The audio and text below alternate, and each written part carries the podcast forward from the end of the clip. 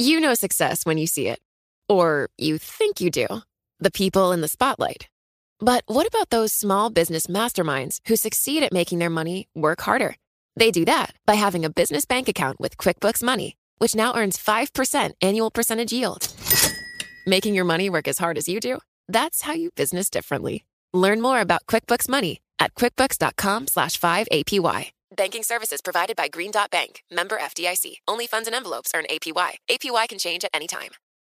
Collaborate for a greener future at the Bloomberg Green Festival, a groundbreaking celebration of the thinkers, doers, and innovators leading the way. From design and culture to technology, science, and entertainment. Hear from inspirational speakers and immerse yourself in climate solutions. July 10th through 13th in Seattle. Title sponsor Amazon. Official airline Alaska Airlines. Get 20% off using promo code Radio20 at BloombergLive.com slash Green Festival.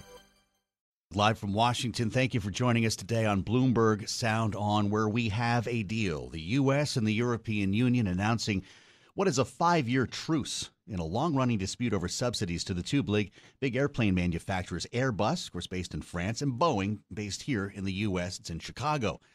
Under the deal, the U.S. and the EU agree to stop subsidizing the development of all future passenger aircraft. But why does it matter? Commerce Secretary Gina Raimondo tells Bloomberg's David Westin today exclusively that this deal will mean more jobs. With respect to China, we will continue to do business with them, and that is in our interest. You know, we have a tremendous amount of exports to China, and uh, that's important for American businesses and American jobs. And so we need to, you know, agree where we can find agreement and do business um, in all possible ways with China. And jobs are good. We all want jobs, but there is more to this story. And joining us to talk about it, former Commerce Secretary Carlos Gutierrez, who is now executive chairman of Empath, a company he co founded that makes skills intelligence software. Secretary, welcome to Bloomberg. Thank you. Thanks for having me. This trade dispute involving Airbus and Boeing intensified under the Trump administration, but it's important to look back a little bit. To be clear, this goes back 17 years, long, long time before Donald Trump was ever elected. Yeah, this has been around for 17 years, and uh, you said it well. It's a truce. It's kind of a ceasefire uh, for five years, which is good. It comes at a time when the uh, when the uh, the plane industry is at the lowest point it's been that anyone can remember because of COVID. Uh, inventories are very high, sales are very low, so it's a bit of a relief. They'll have fewer tariffs to pay. It's not going to solve the whole problem. Uh, and it also shows some goodwill uh, on on behalf of both sides. However, uh, it's interesting that everything else was left in place: the steel tariffs, the mm. aluminum tariffs. Uh, so it was just this airplane deal, this plane deal, the subsidies deal that was taken off the table for five years but we still have a lot of trade tensions with the European Union. I'm going to ask you about those tariffs in a moment. Uh, but is Secretary Raimondo correct about jobs with regard to this deal? How does this help workers because these the companies are paying less and therefore have more money to hire? Well, that's the theory, and, and but but what they're paying in tariffs is nothing compared to what they've suffered in terms of uh, decline in sales. Uh, that that has been brutal, uh, and it has had a ripple effect, not just in Boeing, but all of their suppliers throughout the world, uh, who in many cases are small businesses. But uh, the, the real solution here is to get the uh, the airline business back in shape, to get planes sold again. That's what's going to get jobs back. This is a I, you know, I, I don't want to minimize it. It's a nice achievement. It's something that hasn't been done in 17 years, mm-hmm. but it's uh, it, it's a it's a bit of a patchwork. I'm talking with former Commerce Secretary Carlos Gutierrez. I'm assuming you still think it's worth it. Uh, and there's more to this story. It, it's China, which I understand is trying to become a major player in aerospace. There's a state sponsored commercial aircraft corporation that China wants to see become much more successful. Does this deal make Boeing more competitive? Well, uh, not until they get, uh, you know, not, not until they get sales up uh, it makes them competitive in the sense that they're they're not paying tariffs anymore and they don't have this dispute. But no, uh, I, I think to be competitive against uh, a, a new competitor out of China, the whole C19 series, it's going to take, uh, you know, that that changes the whole game because up until now it's been it's been two companies, Airbus and Boeing, and they own the worldwide market for everything from 737s all the way to wide-bodied uh, planes. Um, the C19 will come into into effect uh, in about a year. So it's going to take some time. It'll take uh, years, perhaps decades, before China becomes a major competitor to Boeing and Airbus. Mm-hmm. And, uh, you know, China is a huge market for Boeing, and ch- chances are they'll probably lose that market to the C 19. So it, it will disrupt the, the, the worldwide plane uh, uh, business for you know for a long, long time, assuming COMAC is uh, is successful, and uh, it probably will be because it's government sponsored. Interesting to see Boeing stock up a dollar and a half today. So obviously that's down the yeah. road. But let's talk about these tariffs for a moment. Trade representatives for the U.S. and the EU say they are committed to remove them. Uh, tariffs that that began with this dispute over steel and aluminum essentially by year's end. Now, those were imposed under the Trump administration. Secretary, the EU retaliated with tariffs of its own. Do you believe that these tariffs hurt or help American businesses? I, I think they hurt. Um, you know, and, and again, there there may be some uh, some communities that are helped uh, because not as many imports will be coming in. Uh, but on a macro basis, uh, it it makes us pay higher prices. It disrupts supply chains. Uh, it increases trade tensions throughout the world. Um, other countries who may not be in the middle of these disputes, and there are quite a few who are, mm-hmm. uh, seem to have a license. You know, if the U.S., uh, who has been the world champion for free trade, starts putting in tariffs, which, which frankly are not in line with WTO rules. Uh, you know, it's hard to make a claim that steel and aluminum are national security issues. So that has opened the door for other countries to put in tariffs and to really take a step back from everything we had achieved with the WTO.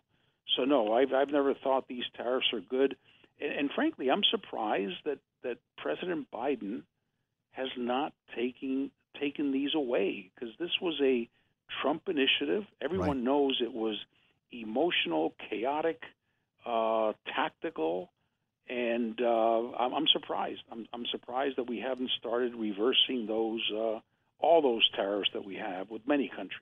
We'll see if it turns out to be a valuable bargaining chip at some point, I guess. But Secretary, prices are rising with or without tariffs, and I'd like to ask you about that in a more general sense. You were the CEO of Kellogg in a former life. You understand commodity prices, everything from copper to corn, have been rising significantly, and some think they may, in fact, have peaked. Do you believe that? And if not, what do we do about it? Well, you know, we still don't know. The big debate is whether inflation is uh, transitory or whether it's going to stick. Mm-hmm. And uh, the debate is out, and no one really knows. On one hand, we have labor shortages, which is never good uh, that will that will uh, uh, increase um, uh, compensation. It will increase income, um, potentially impacting hiring. Uh, prices are going up. Uh, inventories at an all-time low. there are shortages everywhere. And then the big thing is there is so much money supply in the economy and savings the savings rate is at an all time high of I think it's 16 percent, which is you know huge compared to uh, the past. So uh, whether that money will be used to spend, whether people have pent up demand that they've built up throughout COVID, uh, and they're just waiting to go out and buy a car or go out to uh, vacation and just spend the money uh, eventually the velocity is going to catch up, and that's what's going to drive inflation. Uh, one indicator to look at is whether labor shortages continue and whether uh, income uh, and, and wages rise, uh, say around July, August. If that happens, then I think we're in for a longer ride with inflation. But it, it, my sense is that it's, it's going to be hard to avoid at least some period of inflation. And look, for some companies, it will be a welcome uh, event because they haven't been able to take price increases for a long time, uh, even though their own internal inflation is growing. They're increasing wages every year. Uh, other things are growing inside the company. So, in some ways, a little bit of inflation is not bad for, for some companies. Well, if you're running Kellogg these days, you probably know that the box uh, of cereal is going to cost more money at some point in the coming months here. But if the Federal Reserve, which is going to tell us, you know, the, the, the results of its meeting tomorrow, thinks this is transitory, then interest rates will not rise, and prices, however, uh, will continue to move on their own. It's something that is really confounding the markets right now. Uh, Secretary, would you hike prices on a box of cereal today? We only have 30 seconds left, knowing what you know now.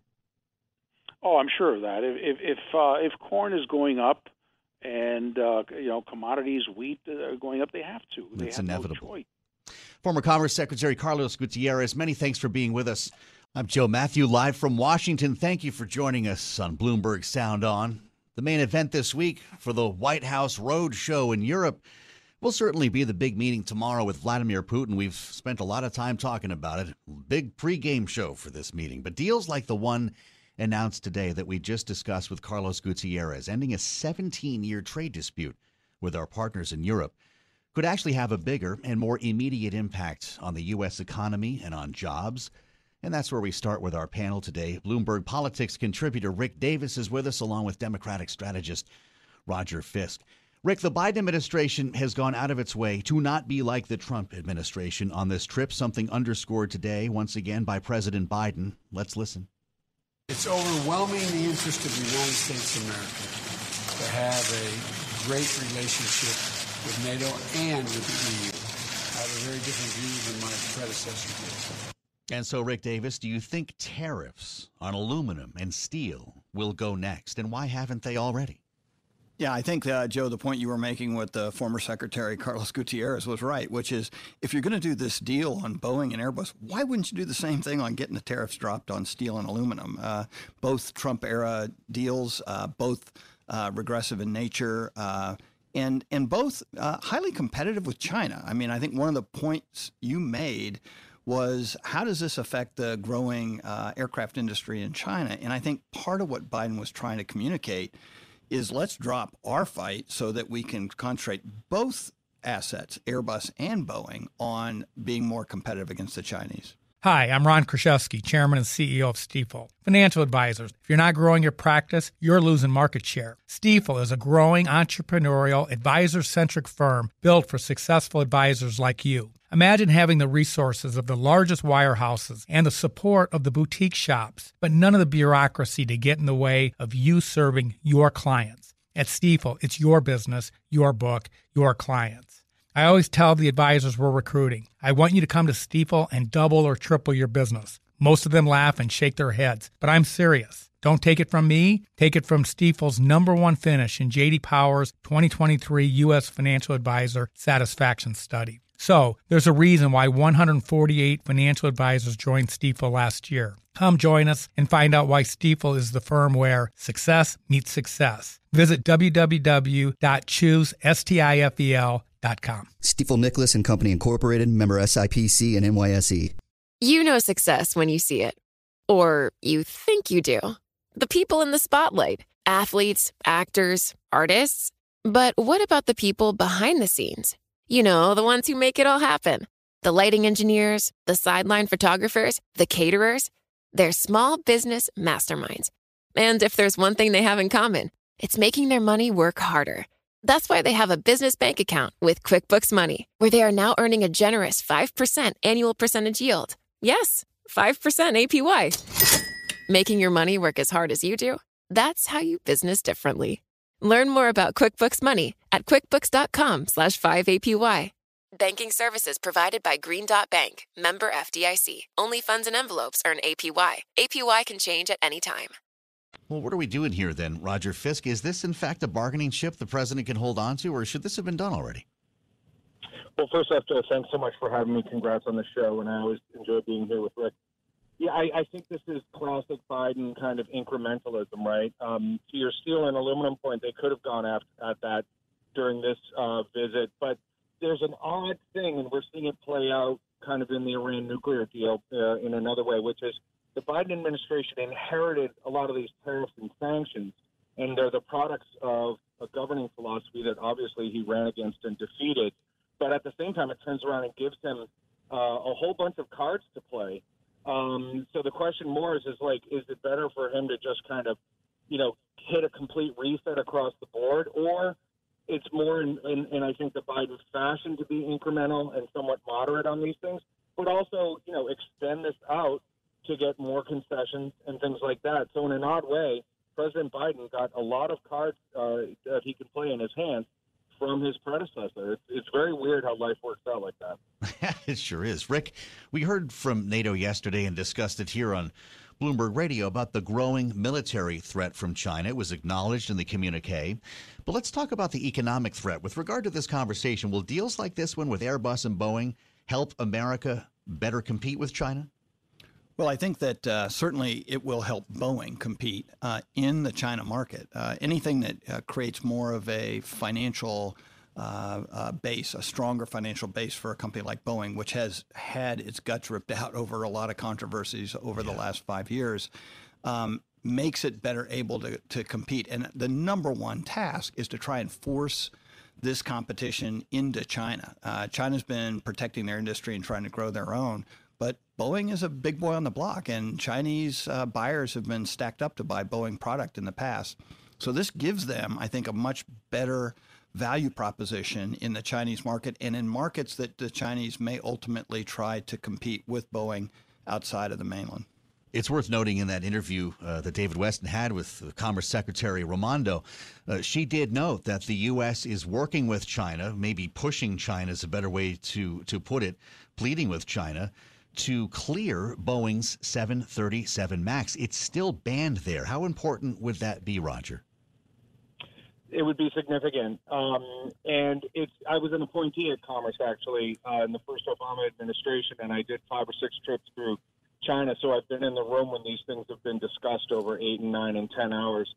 Um, another thing about the Biden administration that I think is going to be very helpful is that he is returning to more of the traditional diplomatic machinery and entrusting more of the working groups. There's basically two sets of trade talks that have defined our trade relationship with China since roughly the Nixon administration. It's the Security and Economic Dialogue and the Joint Commission on Commerce and Trade.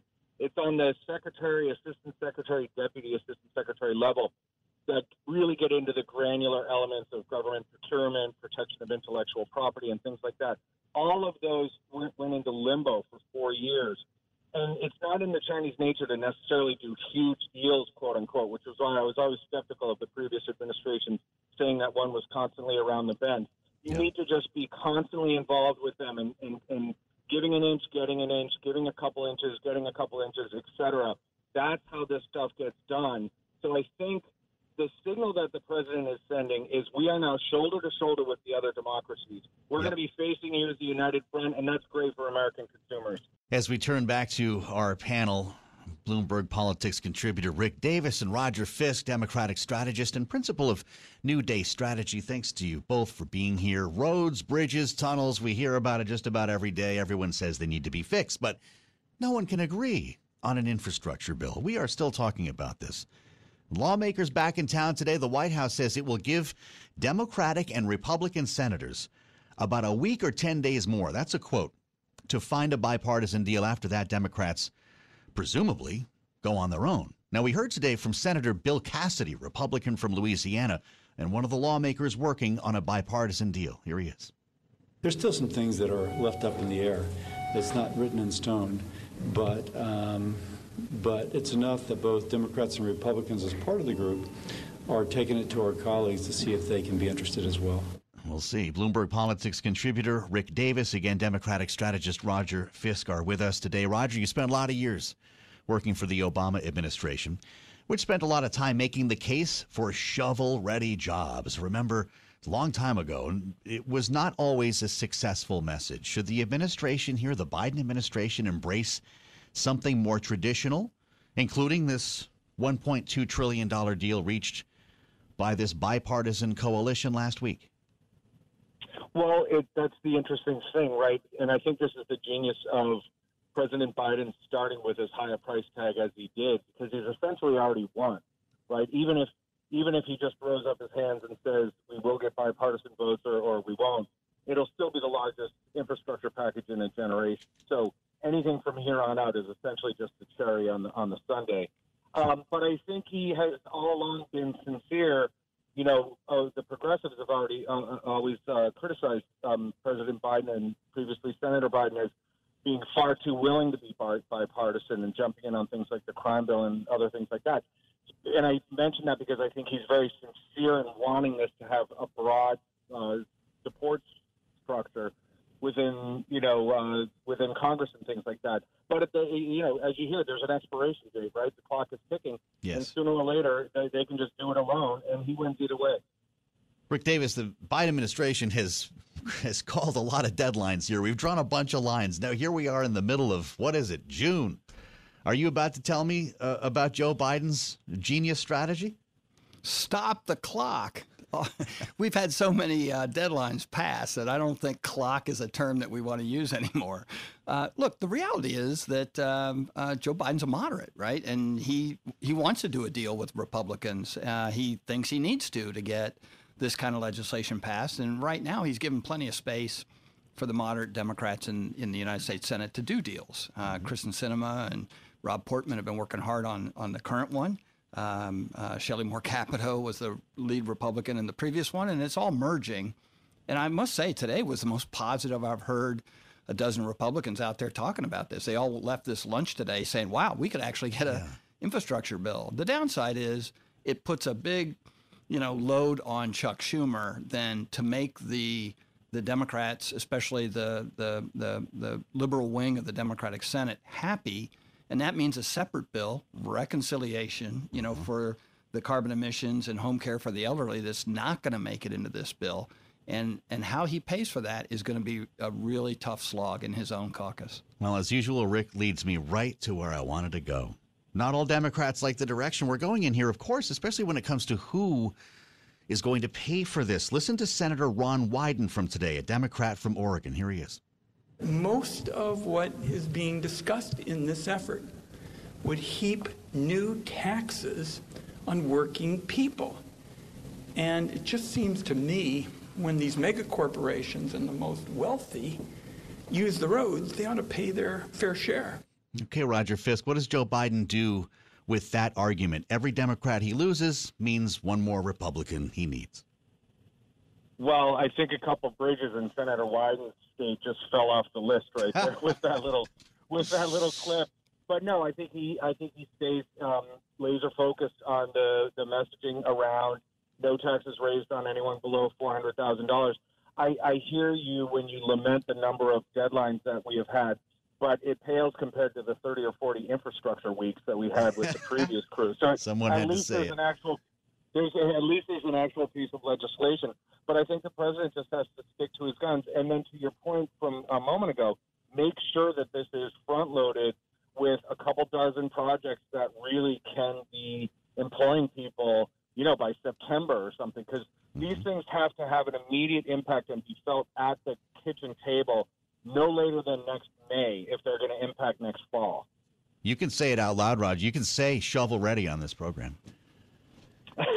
Just kidding. One, of, one of the big sticking points is climate, though. We're going to get into this a little bit more later uh, in the hour with Congresswoman Gwen Moore, but I want to hear from both of you on this. Initiatives to increase energy efficiency in schools or to invest in more energy efficient uh, public transportation. Uh, Roger, you worked for a lot of years on policy with Senator John Kerry, who's now the president's advisor on climate. Are these efforts going anywhere? Is this a worthy discussion to have right now? I think that the air war is the emissions and the larger industrial component. The ground war can actually be hand in hand with the jobs message, which is retrofitting schools, doing some of those things that we've talked about. Our infrastructure, one of the last things I did with Vice President Biden in the second um, Obama and Biden administration was a tour of ports. And this applies directly to the C-19 conversation with Secretary Gutierrez. Yeah. There's a whole class of freighter right now running around the world that our ports aren't even big enough to accommodate.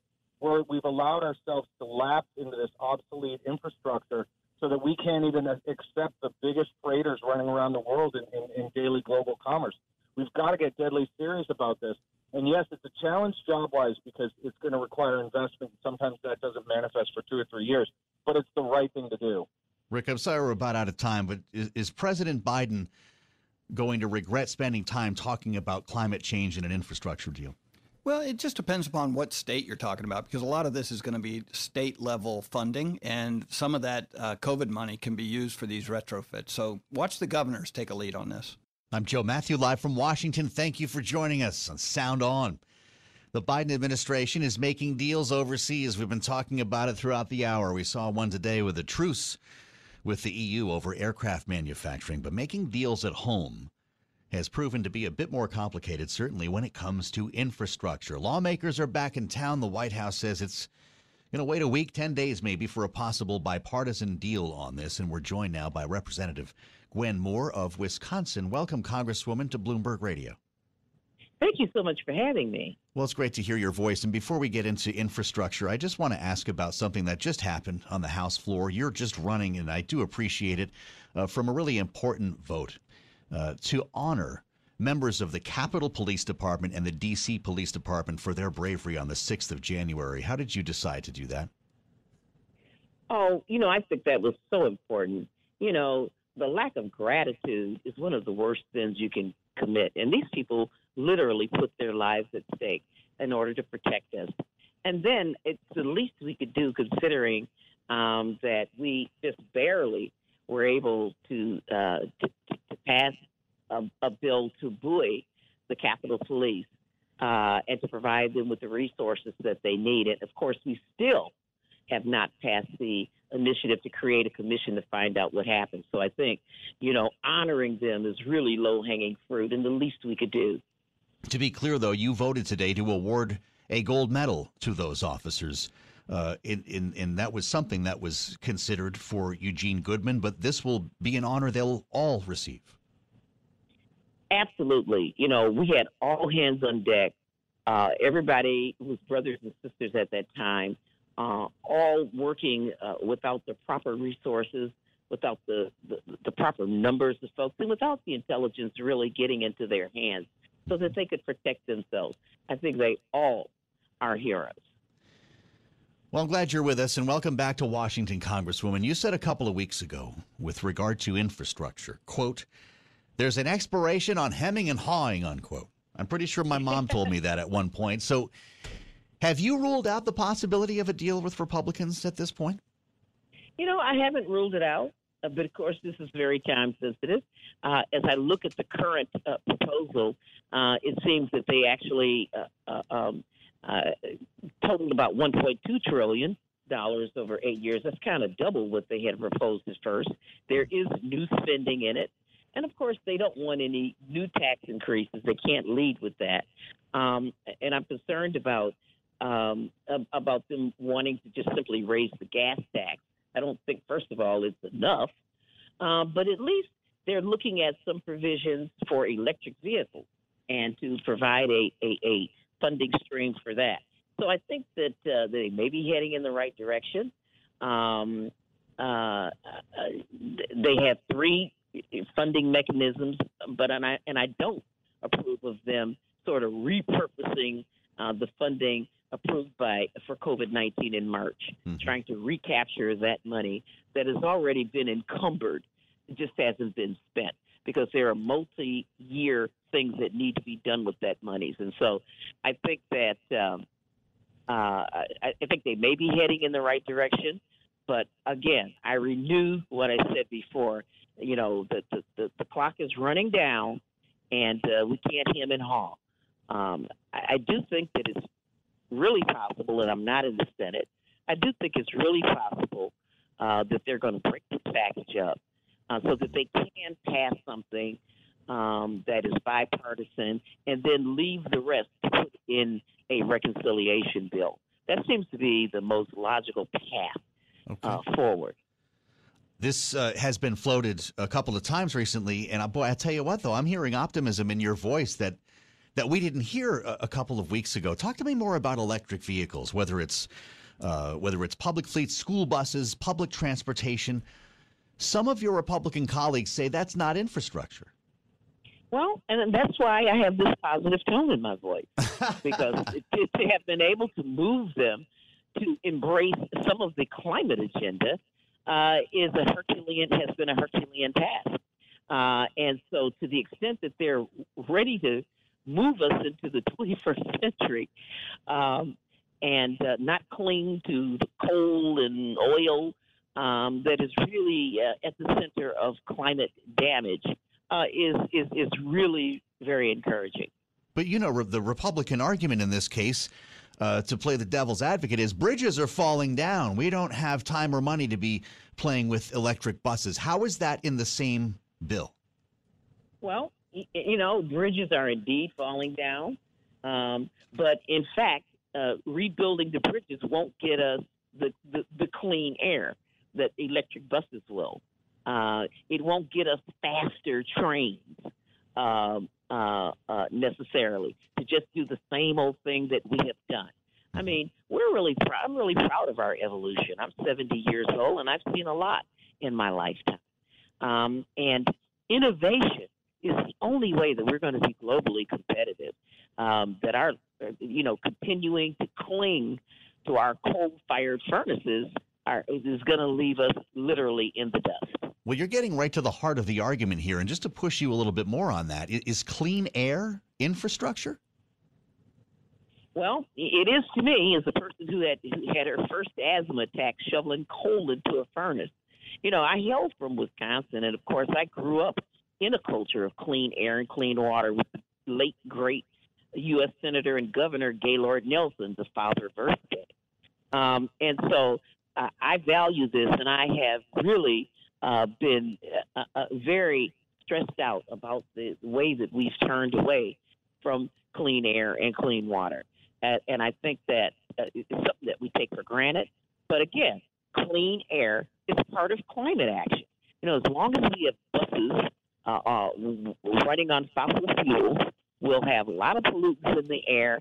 People will have heart disease, asthma, so things that cost a great deal of money um, uh, in the long run. And so, uh, you know, again, America has been this great place of innovation for my entire life, and there's no point in turning back now. So why not write a separate climate bill? Or is that how this ends up? We have roads, bridges, tunnels, like you said, in one bipartisan piece of legislation, and then there's a climate infrastructure bill that might be a separate document altogether. Well, I, I tell you, there are geniuses over there who can figure all this out.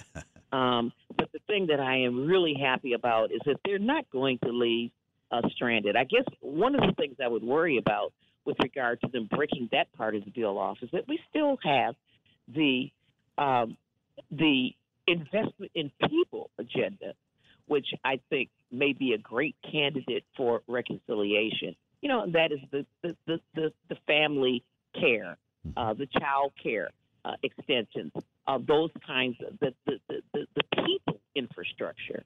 Um, so I, I, I, you know, I'm thinking that that would be a better use of that uh, last kick cat, that budget reconciliation. Uh, so I, I do think I, I, I wouldn't want it to be separated like that. But that would also indicate that you don't believe there will be much, if any, Republican support for, say, child care as infrastructure.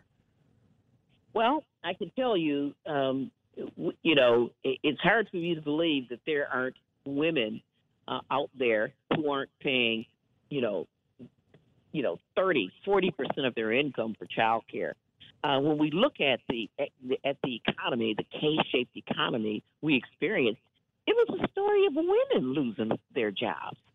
Um, and right now, we hear employers demanding that workers come back to work. and they're essentially demanding that women come back to jobs that, uh, first of all, don't pay well, and then come back in situations where their children are not yet back in school and where they don't have any easy solutions for childcare. Um, you know, as a mother, grandmother, and great grandmother, I can tell you that uh, the child care infrastructure, uh, the lack of it, rather, is one of the reasons that we have seen um, like a, a 33 year low of, of women's participation in the workforce. Uh, and that is not sustainable. Women are not working just so that they can have Christmas money uh, or a little extra money. I mean, they are often, you know, the breadwinners in the family. And even if there um, is a solid marriage, uh, that household would not be able to run without women's earnings. And so um, the time has come for us to uh, include women uh, in the calculation of our of our GDP and our economy, and we've got to calculate um, uh, th- this work support that they need. You know, we would never expect a man to go build the bridge without his tools, and women, we need child care. Families need it, but primarily the burden of finding the child care falls on some woman, and of course some woman she's going to exploit babysitting for little or nothing.